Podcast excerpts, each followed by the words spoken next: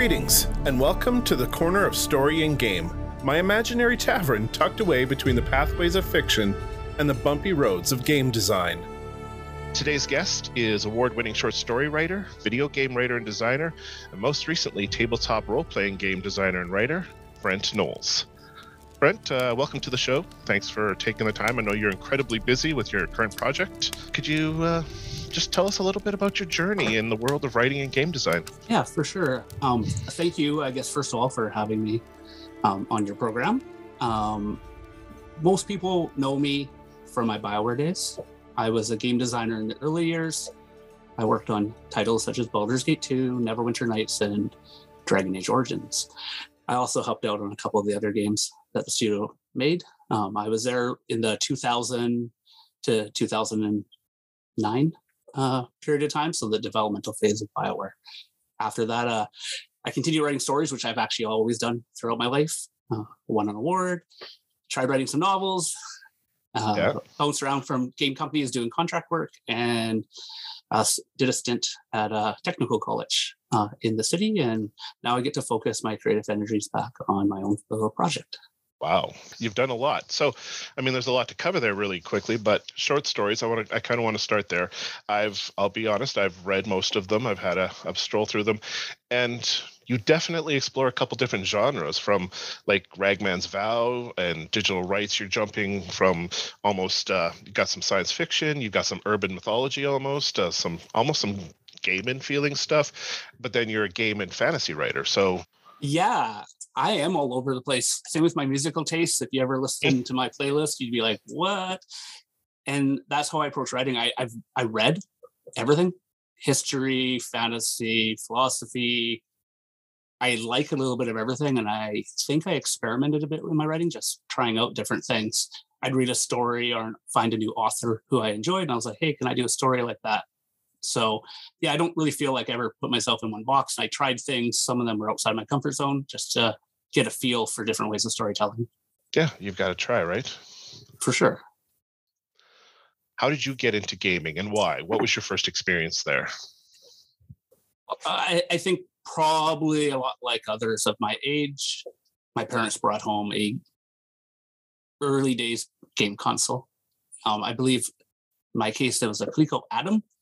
Oh, yeah. Which could play the ColecoVision cartridges, but it also had utilities and such that you could use. I think that's what I learned how to program BASIC on. Oh, wow. As well. Yeah, so it was an early like PC in many ways. They'll use tapes to run programs and store things and stuff. Kind of wish I kept it around. I was looking this morning because I trying to remember the name of it, and they are pricey to buy now. Yeah, I picked up an old Intellivision just for nostalgia, and yeah, they're not cheap. Yeah, and we certainly had an Intellivision at one point as well, and then my parents started buying PCs throughout the early days, so I played a wide range of those early console games and then into the wide variety of PC titles that came out. Same time, elementary school, I was playing Dungeons and Dragons. I actually didn't know what Dungeons and Dragons was initially. I saw older kids playing it. I thought it was just something you made up entirely on your own. So I built my own rule system and maps. And so we played my version of Dungeons and Dragons for a while until I realized it's actually a book you buy. and that's how you actually play it. So did that over the years, kind of bounced between running campaigns and playing video games as kind of both mediums evolved.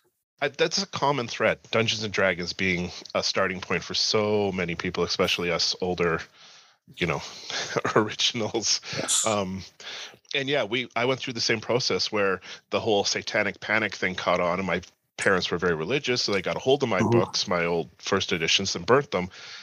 And I wasn't allowed to buy more, so I had to recreate the systems for me and my brother to play. And then I tweaked and adjusted as we went along, and I got rid of the old Thaco way before they got rid of it. Good idea. What games stick out from your childhood when it comes to those roots? Yeah, that is a tough one because there was a wide variety that I played throughout the years. Probably the Quest series are the most concrete ones I can point to, the Space Quest and King's Quest. Yeah. We played probably most of them, and it was often like one of us would buy one of them and we'd play it all together as a group and then go to somebody else's house and play the other title. Also got into the Wing Commander series. Oh, yeah. And certainly the Ultima games. Those were, I don't think I played the first few, but I played the other later ones that came around, and they just felt like Dungeons and Dragons in many ways. And that was my benchmark for what I enjoyed at the time, usually. Mm-hmm. And it allowed me to experience that without having to get the entire group together and run through the campaign. And I found the storytelling remarkable and the gameplay elements. I'm sure I remember them more fondly than they actually play out, but they are remembered very fondly. It seems like back then we were trying to replace the tabletop experience with something electronic. So you could still slip away to those fantasy worlds, even though you didn't have friends around or didn't have time. So that's, yeah, a shared experience for sure. So does that still inform your storytelling today?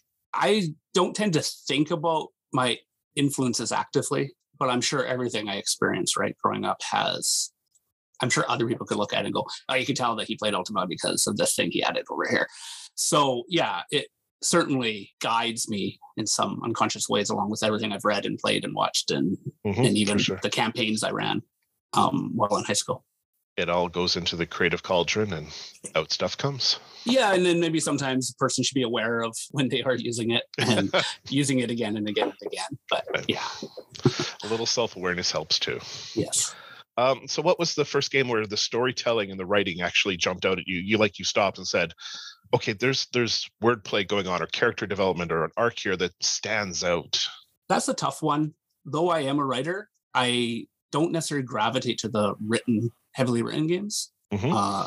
Though I, again, bounce all over the place and I can surprise myself by which game attracts my attention.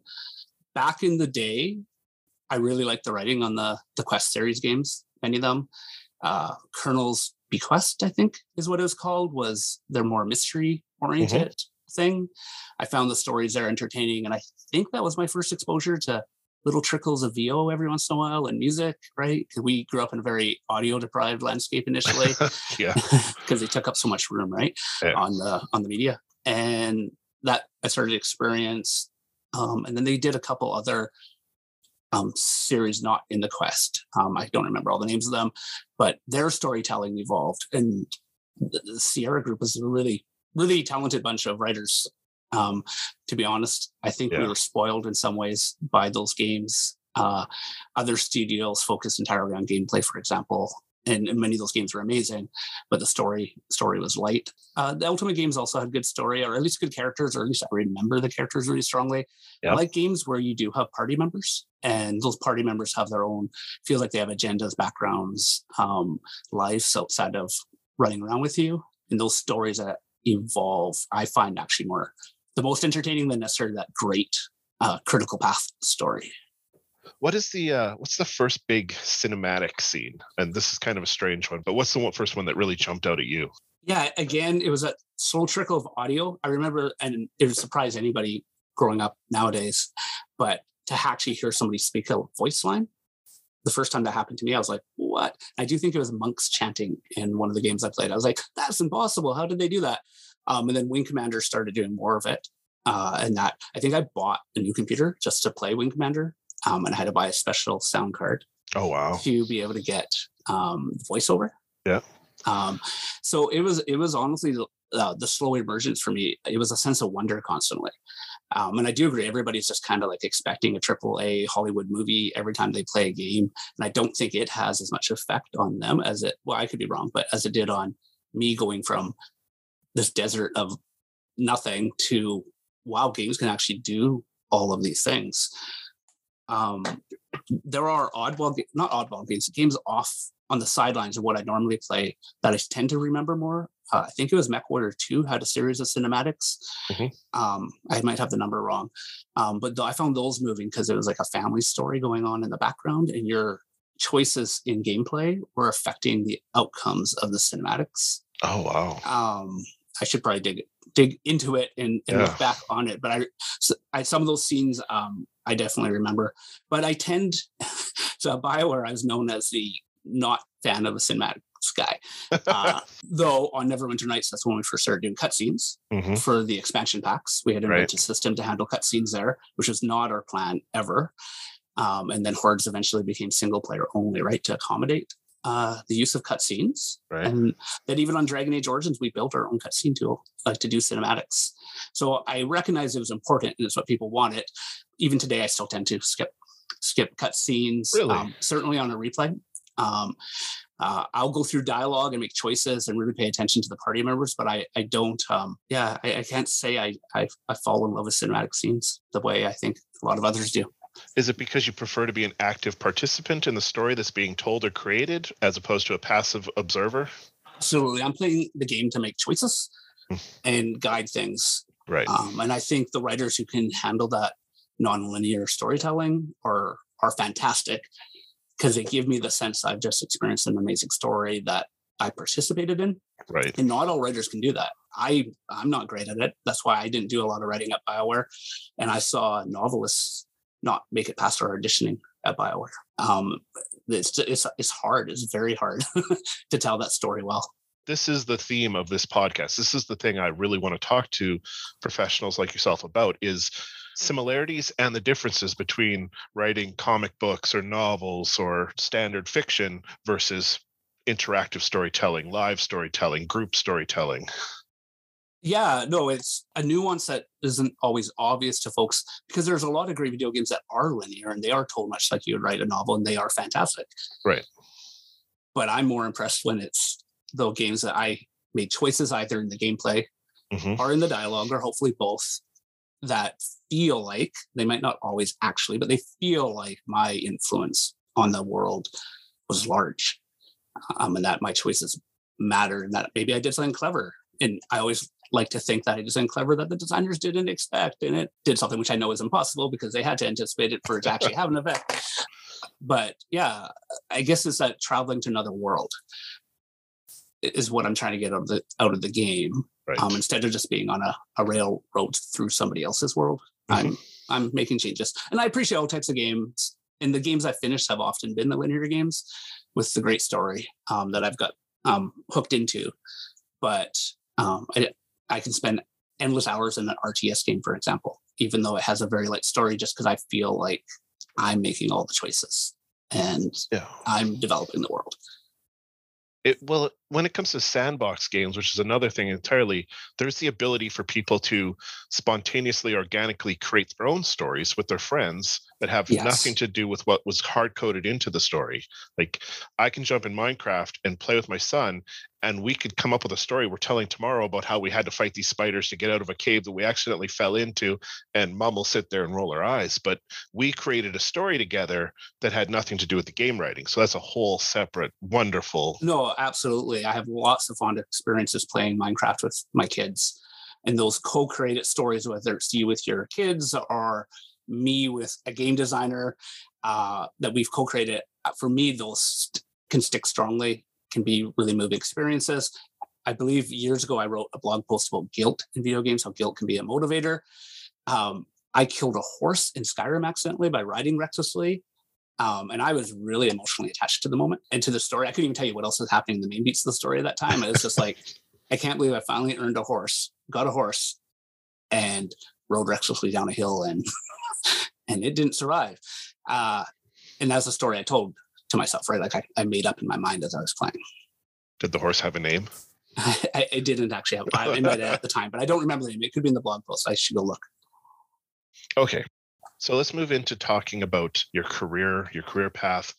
You've been fortunate enough to work for BioWare as well as Beamdog. Can you tell me a story or about your creative process, or just share a little bit about BioWare and Beamdog, what it was like working for those Edmonton studios? I suspect most of my BioWare stories have been told already or exist out there. But for those who maybe don't know, it is very Alberta-based. All of the original owners and developers, it was their first game. Most of them had made. I knew about BioWare because I was going to college in Grand Prairie. Right. And there was a classmate named Cameron who, in my memory, I remember him not staying for final exams, but maybe he did. But I remember he was hopping into a station wagon or something and driving down with a bunch of friends to go work at this video game company called BioWare. And he was a very talented programmer. He was certainly outshining all of us in the program in Grand Prairie. And I was just like, okay, wow. And yeah, so he headed down there. And then a few years later, I finished my degree at the University of Alberta in Edmonton. And I went looking for jobs and I saw BioWare in the list and I remembered it. And that's kind of how I got into BioWare, is because I remember Cameron going there and the company was still around a couple of years later, even though I thought he was crazy for doing that. And knowing him, I'm sure helped, you know, get me an interview or helped after the interview process. But that first, the interview, I was obviously nervous. It was like I was doing a lot of interviewing to try to get my first job in some kind of career after getting my computer science degree. And I was all dressed up and nervous, and everybody was so casual. Greg Zeschuk, one of the co-founders, was just like wearing shorts, and I think he was barefoot. And it was like, okay, that's interesting. And then just over the years, it was an amazing team. Yeah. You kind of get to hang around with a whole bunch of very creative people. Oftentimes you disagree with them on ideas, but we're all very, well, mostly respectful of one another. And it had a college atmosphere often, right? So I know crunch time is kind of a horrible industry practice, but at the time we were often just staying late because it was fun. We were putting cool things into the game. So yeah, just overall pretty fond memories. I know at moments there was certainly stress at the time, but looking back, it was, yeah, a lot of fun, a lot of really cool people to work with. And then over at Beamdog, again, different because I knew many of the people, but there were new people, including people whose first video games were some of the last video games I had worked on, which aged me quite a bit when I realized that. Dragon Age Origins, I think especially, was kind of a first game for several of the staff at Beamdog. So I was working with a much longer or much younger crew of folks there. One neat highlight is I got to work on the Axis and Allied video game there, and that included talking to Larry Harris, who invented the original board game. Right. So I had a few calls with him, which was just kind of cool to, you know, chat with somebody who spent his lifetime making games. I think he's made hundreds of games or something. So he's this, I don't know, certainly something to aspire towards, right? Mm-hmm. This spending your entire life getting to do these creative endeavors. Back when you're working at a BioWare on Neverwinter Nights, they came up with the Aurora engine, which allowed the community to create some of the very first community created content for a video game, which is exciting for those of us playing and aspiring to be writers, because it actually became part of the application process at some point for BioWare. Did you have any chance to interact with that yourself? What did you think of that engine and what came out of it and the creation of the content? Definitely. The tool set was an amazing auditioning tool. It just brought us, you know, connected us with the aspiring designers out there who now could get their hands on a relatively easy to use tool and put their stories to life. So I did go through many of the modules folks created. I can't say I was playing it for fun. I'm always super busy. My time at BioWare, I didn't get a lot of time to play games just for fun, but saw a lot of amazing talent out there, and we recruited a lot of that talent. Right on. Did interviews and brought them on. And in my head, I have certain waves, like hiring waves, right? There was a few waves of hiring prior to me, then there was my wave, and there was a bunch of us who kind of came in at that time. And then this was the Neverwinter wave, which went on for a few years and formed the core design team for a lot of BioWare's featured games. And many of them came out of the community in the design department specifically. And many of them are still with BioWare right now, are working at a wide variety of other video game companies. So it was their gateway into the larger industry. So that was a pretty fascinating part of the tool. And then there was tangential things that happened with the tool. People wrote research papers using it. People created simulated worlds of different historical moments in our history. There were online servers replicating like the 1800s in the United States. There's a guy in Denmark, I think, who flew over because he did his doctorate or whatever on AI using Neverwinter Nights as a modeling tool. Wow. Yeah. I actually did not know that. Book. I have it up on a shelf, so that reminded me as I was coming down to do the call. It's just, oh yeah, there's that guy. He sent us cookies or something to thank us for the time. And he was doing learning AI in the Neverwinter Nights scripting language. So just very long tail. And of course, right, like we use that tool as underpinning for several games, as did other video game companies. That's incredible that so much came out of that tool. I didn't know that. I thought it was just a way for us to create modules and add-ons and a modding community almost, but that's fantastic. Yeah, no. Yeah, and I still every once in a while I get the occasional email with somebody who's using it for something, especially with the enhanced edition, giving it new legs. Right. And I've used it myself as a prototyping tool for some of my consulting work. So it's I'm really glad we went to the extent we did on the flexibility of the scripting language, for example. Mm-hmm. There were battles certainly fought on, do you actually need to do that? And I'm like, yes, we do need to do that. Do you need math? Do you really need math? I'm like, yes, we need math. Because on the Baldur's Gate series, we didn't have math in the scripting language for that game. Right. So when you did stronghold plots and there were different factors affecting the amount of money you earned from stronghold, that was a series of ifs. Oh, wow. Nested ifs. And there was no X plus Y in that scripting language. It was really hard to do math. So yeah, math was a fundamental. And then all the other features. And the enhanced edition keeps on adding new features. So I don't know if you've ever fired it up in the last 2 or 3 years. No, it's but been you can do 10 years. A lot more with it now. Wow. I'm going to have to go do that after this. So you were actually quite heavily involved in the original tool set? Absolutely. I know a lot of people refer to me as a writer. I didn't do a ton of writing. I did become a lead designer and creative director over time, but I think my strength was on the technical side, not as a programmer, which I didn't do very much of. I think I did. I was allowed to do one commit on Neverwinter Nights in the actual code base. But in terms of assessing a process and trying to come up with a better way to allow designers to do more fun things. So even on Baldur's Gate, there was no tool for the designers to use to write the logic scripts. We used Notepad and an external compiler. So I wrote an IDE so that we had an integrated compiler and syntax highlighting. So I developed kind of an early tool there. I sat in the same office as Mark Dara, who was the lead programmer on Baldur's Gate. So I got to like poke my head up a lot and say, hey, could you add this to this tool or create this tool? I'm sure he loved that time and time again. And then on Neverwinter Nights, really involved in the workflow of the tools, what they needed to do. And occasionally I'd be brought onto other teams to audit their designer workflow process. Mm-hmm. So it was a scripting language. I didn't do any of the work to make it happen, but I was the annoying designer saying, we need this and we need this and we need this and we need this. The programmers had to go do that. While you're at Beamdog, you, correct me if I'm wrong, you got to work on Planescape Torment, correct? I did, yeah. That's a project with a very rich history. What was it like working on something with such a rich background from various platforms, came to you with a strong design document from the video game company that had worked on it before? What was that experience like? It was certainly an interesting experience. When I joined Beamdog, I didn't want to work on any Infinity Engine games. The interesting side of that was the modding community knows a lot more than I do about how to make games for it, which surprises them. Every time I spoke to any of them, I was like, you've been working on this for 15 years.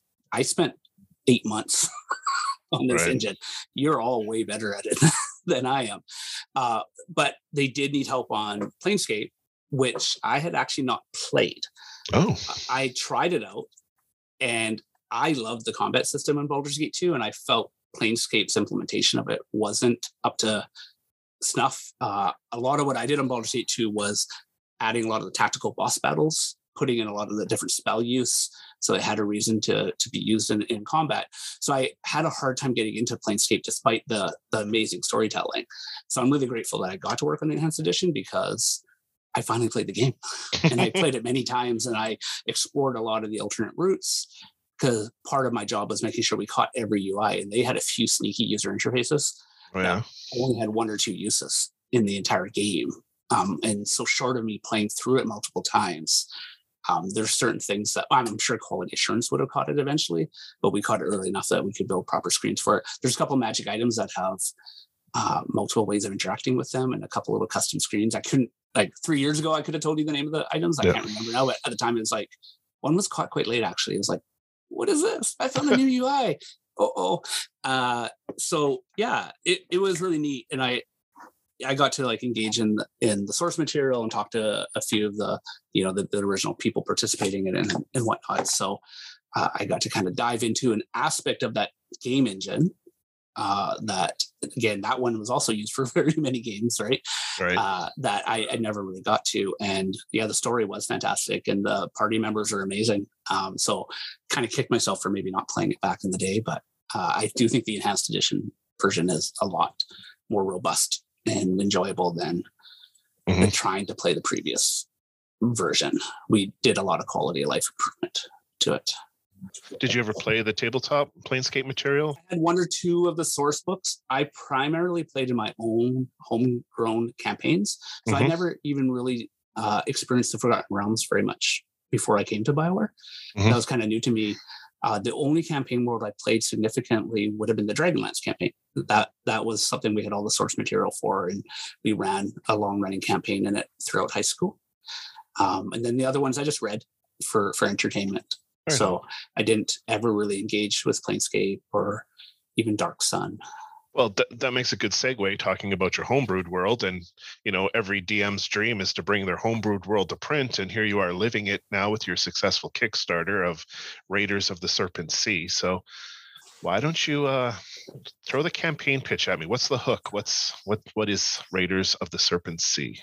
It is a fantasy campaign for the 5th edition of the World's Greatest Role-Playing Game, heavily inspired by Norse mythology and then pop culture interpretations of Norse mythology and Viking culture. Mm-hmm. So again, much like we did at BioWare many times, you grab an IP, you kind of look at what resonates most strong, what people expect out of it. Right. We did that with the Star Wars IP when Knights of the Old Republic was created. I kind of did the same thing. What do people like about Vikings? What Norse mythology stories of Thor and Loki? Which ones do folks like the most? Kind of highlighted which of those were the most important, and went from there, and then merged it with aspects of a couple homegrown worlds I had, created throughout the year. So it is exciting. Running a Kickstarter, very daunting, very exhausting. I had advice going into it, but nothing really prepared me for how all-consuming that month was. That was really long hours. I felt like I was working back in the video game industry. It's exciting, though, constantly mm-hmm. engaging with the backers and filling in holes, things I might have not handled correctly initially, and I had to go update documents and come up with new incentives and all that. So, it's exciting, exhausting. The process right now is interesting because I'm running a business. It's a one-person business, but it is a business. Yep. Dealing with accounting and taxes and all these other things that I knew would take some time, but I've severely underestimated how much time. Wish I could hire somebody to help out, but I'm learning a whole bunch of different aspects. And probably the most exciting part, and anybody who has their own home campaign, the part they probably appreciate the most is the art. Mm-hmm. So being able to have thousands of dollars. And thousands and thousands and thousands of dollars to spend to have these amazing artists take my writing blurb and turn it into a map or a monster or a portrait is really incredible. I review art every day because we're still working in it. Again, way more time consuming than I anticipated. I never thought I would lose days to just writing art blurbs and reviewing art, but it is really neat to see my ideas, made into an image, and then vice versa. But some of my map ideas were really dumb, and the map artist nicely informed me of how those were not going to work, and the plots get made better right from that back and forth. I don't have a full team, right, so I don't get that energy or whatever of all these different opinions and stuff to help. So the artists help a little bit with that. A monster gets a tail I didn't really imagine, and now it's going to fight differently. That's the strength of having a team. Where did you source your cartographer and your art people? And all of the initial artists came from the folks at Odyssey of the Dragonlords. Right. Yeah. So they've allowed me to share their brand, our Arcanum Worlds, to build Raiders of the Serpent Sea. So all of the core artists were the same artists who worked on that product, because all of those artists are busier now. Mm-hmm. I've also had to bring on additional artists that I have found either through ArtStation or through recommendations from other folks I've met over the years. So I'm using a portrait artist, Tom Ventra. I'm not sure I'm pronouncing his name right. He's done work on the Pathfinder Oh yeah. Books, some of the art in those books are his, and he's done some portraits and environments for me. I have a full credit list, and I'll probably do a few more blog posts about the artists, but there's a Canadian on the East Coast who actually just emailed me, and he's been doing fantastic art. For me, I initially was like, oh, I think I'm pretty good. But then I was like, I looked at my schedule. And, yeah, I could use additional help on some of the environment pieces. So yeah, a mix of that. I even, I'm not going to announce it yet. I'm going to wait until the piece is done, but I have a former coworker from my time in the video game industry who's doing one piece of art for one of the monsters for us. So I'll probably do a little piece about that, and that is complete. So a little bit of the existing talent and a little bit of hunting for other artists. Nice. You've drawn inspiration from Norse mythology to create the world of Grimnir. Am I right? Yeah, Grimnir. Yeah. And I've noticed you've tweaked some things, such as the Odin character is now a female, which is fantastic. What informs your decisions on what to keep, what to get rid, what to change? Where do you draw those lines? Well, the neat thing about doing the book by myself is I just get to make all the calls, and I'm responsible, and I get all the credit, right? So I use my gut in some degree. Like Odyssey of the Dragonlords is not Greek mythology, right? It's not, there's no Zeus in Odyssey of the Dragonlords, but there are characters who will remind you of Zeus. Exactly. Or of the heroes. That same idea. There will be characters who will remind you of Thor. There'll be characters who will remind you of some of the important characters from the Vikings television series as well. Oh. And so I tried to make sure those roles were represented. And again, I use my own instinct.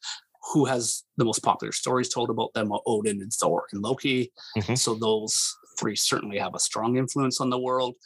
A few of the minor characters that I like the stories about, those will have roles to different extent. Likewise, the sagas, right? I've pulled pieces that resonated with me out and put them in as a subplot here or as a world theme here. So yeah, me mixing and matching. I compare myself against Vikings or Last Kingdom or other shows to see what those writers thought was important as well. And we disagree sometimes. And sometimes I'm like, oh, no, maybe that aspect is important to people and they want to see it. I troll the Discord forums, and Reddit and other things too. And, there are a few times that people said, they better include this. And I'm like, okay, I'll make a note of it. Make sure I include that.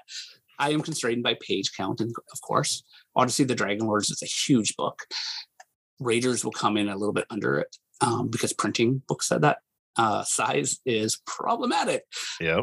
I'll probably have more additional digital content to fill out the rough edges. I tend to overwrite too. I put more detail in, more explaining. So balancing that to give room to the game master running their own campaign. I'll probably end up pulling some stuff out, both to hit my page targets and to, I don't have to explain everything in perfect detail. There is room for the players and the game master to create their own story as they go. That is a delicate part of creating for tabletop role-playing games, is leaving enough space for somebody to create them as well. So it becomes that partnership. Absolutely. And yeah, trying to balance it. I'll probably have some diagrams, things that didn't really exist in Odyssey to show my intended plot flow, checklists so you know that this important encounter has to run after this other encounter, and use less words that way. Just have a few reference maps through the narrative structure. That almost feels like a video game designer tool that you're pulling in. Yes. Yeah, and that's certainly something I did often. And I do, like, if I'm consulting on a video game, I'll often turn everything into a flow chart or something so I can better talk about aspects of the development process and look at them all together. So, yeah, I'm an organizer. But at the end of the day, an interactive story is really just a flow chart. Yes. It really is. Absolutely. And even with Odyssey the Dragonlords, which I'm running that campaign, I've been running it for over 2 years with a D&D group that consists actually of my teenage children and their friends. Oh, nice. There were a few times where I was like, oh, I forgot to do that. Right. I forgot to do that really cool thing. It wasn't like front and center. I was in a different chapter. Right. So I want to make sure I have all of that stuff easy for the game master to tackle. Nice. Yeah, Dragonlord is actually on my list to run through the group after I'm done what I'm doing now. So Yeah, it is really fun. And I really recommend checking out the Discord for it. There's a large Discord community. They've added like alternate maps and other aspects of it, which, can make it more fun. Oh, yeah, no, for sure. Did you play Pathfinder at all? I have looked at the books at times, but I've never played Pathfinder. I did have a friend of mine who I actually played Dungeons and Dragons with in high school. We went out for lunch a few months ago, and he was trying to get me to like do a Pathfinder version, though, right, of Raiders. So I'm like, down the road, maybe, because that's what he went from D&D into Pathfinder. They have their long modules, what are they called? Adventure paths. And there's one called Kingmaker, and it's extremely complex adventure path. It has both your traditional exploration and dungeon delving, but it also has kingdom building in it. And there's a community built around creating modified content for it and additional content, and it's massive. Like, you could probably play a Kingmaker campaign with all this extra content for like 5 years. Like, wow, there's so much to it that they've added. It's incredible. And you've done something good, right, when communities like that grow on top of your stuff. So you've written the Lazy Designer series, and it covers all aspects on game design skills as well as other practical advice. But out of it, the question that I had in the back of my mind when I was going through this is, in your opinion, how important is it for somebody who wants to become a designer or a writer? How important is it that they have programming skills? Right. Yeah, I've been asked that many times over the years. It's tough.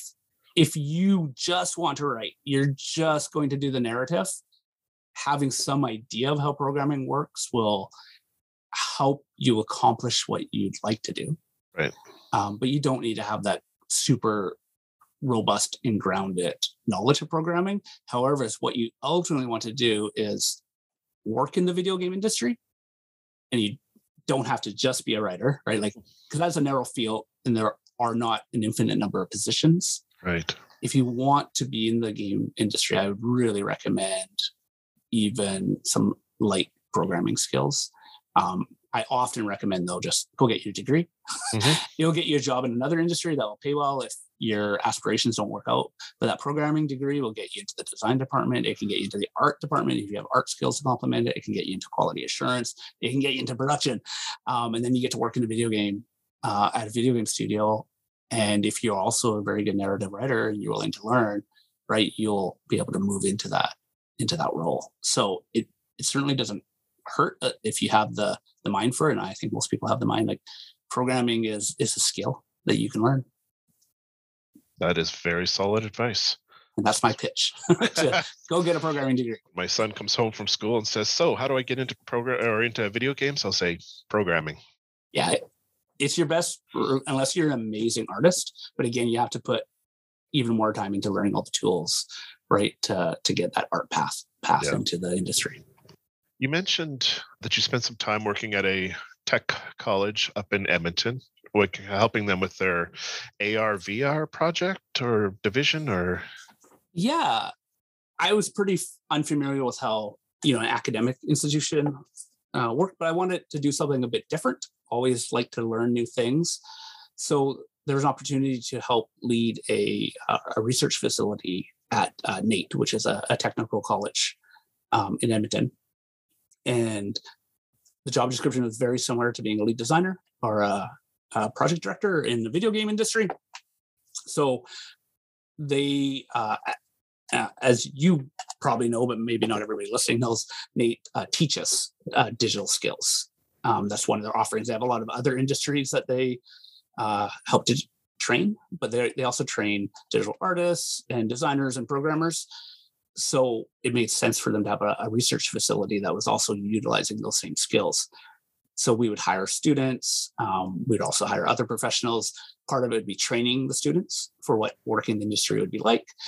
And this was, primarily software development, mostly augmented reality and virtual reality projects. So we got to buy lots of cool toys and try them out and do various projects. And then we created pitches to industry. So we were trying to attract industry clients who would, pay to work with us, get funding. So I learned the funding landscape a little bit, how that worked, which is all new to me, how you write grants and all that kind of stuff. And we put together a few projects. We put some of our own, so this is the first time I actually ever got paid to do my own thing, right? So we would just kind of brainstorm and come up with what we thought would be a good pitch. Yeah. So that we could go bring to people and show, hey, here's what we could do. We did machine learning projects as well, combination of visual and machine learning. We had I had a coworker who came from the film industry, so he was into special effects and whatnot. So a wide variety of things.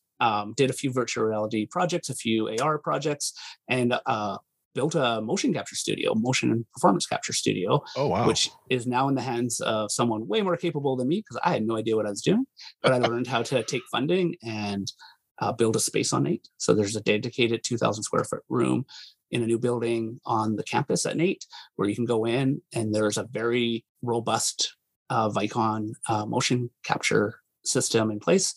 And I put up a lot of the cameras. Oh, wow. So did a lot of the hands-on to get it working, especially because COVID arose during that time period and it was tricky, but we managed a construction project, which I've never done before in my life. And then managed, this whole installation, and then hiring a person to actually run the studio. And he comes from the film special effects industry as well. And I've checked in with him a while ago, and it sounds like things are going really well. Yeah. They're getting clients and nice. Doing motion and performance capture.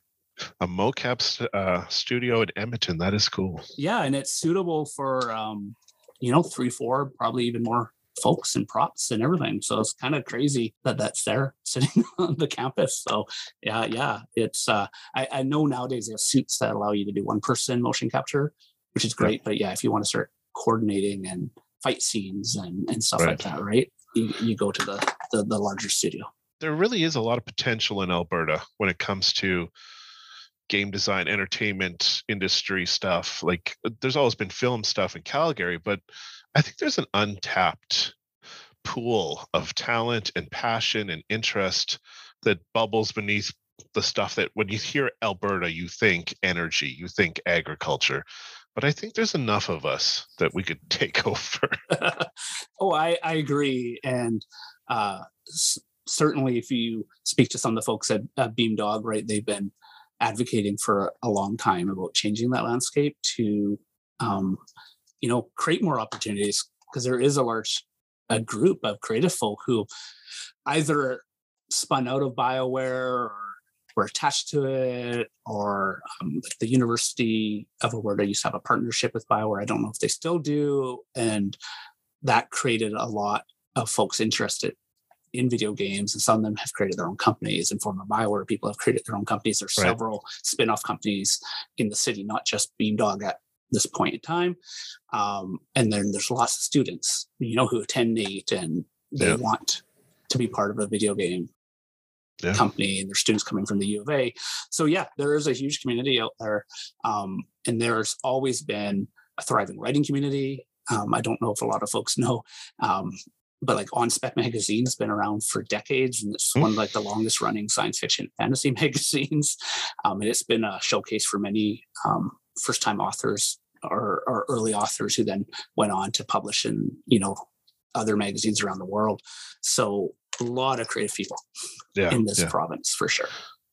And a plug for OnSpec. I've been an OnSpec subscriber for 15 years. I don't know. That's awesome. A long time. And yeah, there's so many talented writers, and they pull in writers from all over the place, but the Alberta writers, they're close to home. Yeah, no, absolutely. And it's just very exciting that they've been able to put that magazine out for so many years, right? It's a labor of love for them.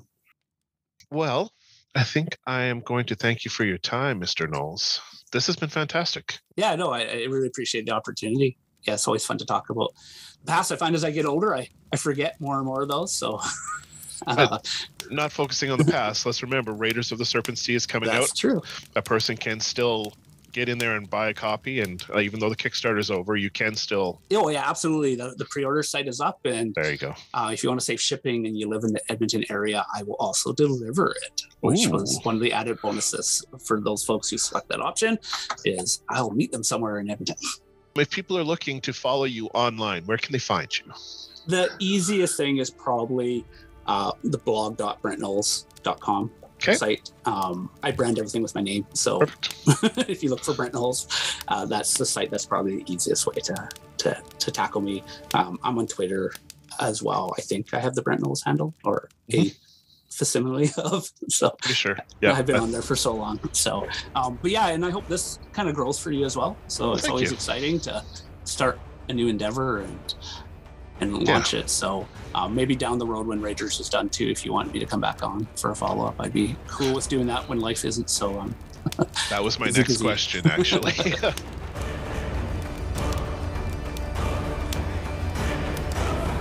Hey, are you still here? I would offer to buy you another drink and tell another story, but it's time to be heading out. So thank you for spending time with us today. Be sure to stop by again, and remember, there is always a seat for you by the fire at the corner of story and game.